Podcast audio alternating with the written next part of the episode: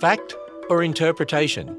This is Ken Ham, CEO of Answers in Genesis, Ark Encounter, and the Creation Museum.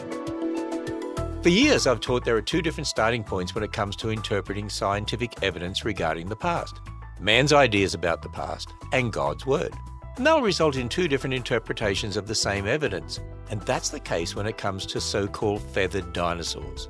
It's common now to see dinosaurs illustrated with feathers. It's because evolutionists believe birds evolved from dinosaurs.